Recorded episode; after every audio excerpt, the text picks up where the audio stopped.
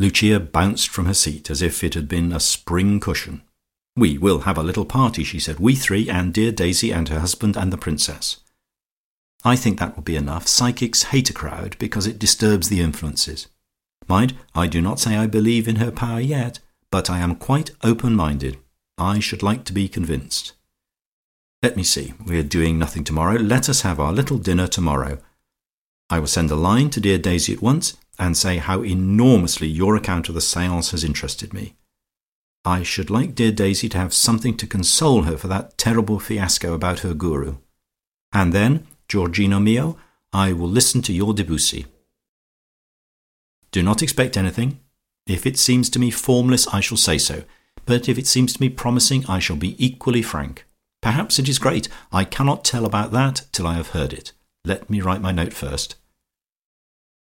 That was soon done, and Lucia having sent it by hand, came into the music room, and drew down the blinds over the window through which the autumn sun was streaming.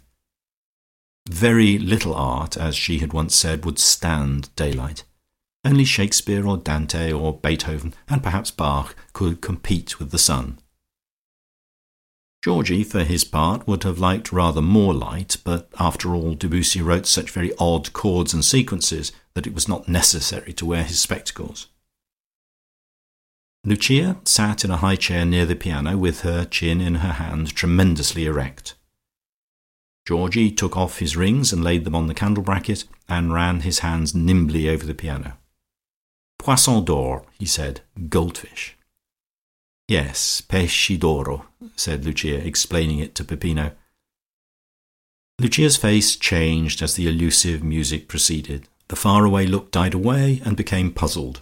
Her chin came out of her hand, and the hand it came out of covered her eyes. Before Georgie had got to the end, the answer to her note came, and she sat with it in her hand, which, released from covering her eyes, tried to beat time. On the last note she got up with a regretful sigh. "Is it finished?" she asked, "and yet I feel inclined to say, when is it going to begin? I haven't been fed, I haven't drank in anything. Yes, I warned you I should be quite candid, and there's my verdict. I am sorry, me very sorry, but you played it, I am sure, beautifully, Georgino. You were a buono avvocato. You said all that could be said for your client. Shall I open this note before we discuss it more fully? Give Georgino a cigarette, Peppino. I'm sure he deserves one after all those accidentals." She pulled up the blind again in order to read her note, and as she read her face clouded. "Ah, I'm sorry for that," she said. "Peppino, the Princess does not go out in the evening. They always have a seance there. I daresay Daisy means to ask us some evening soon. We will keep an evening or two open. 'Tis a long time since I have seen dear Daisy. I will pop round this afternoon."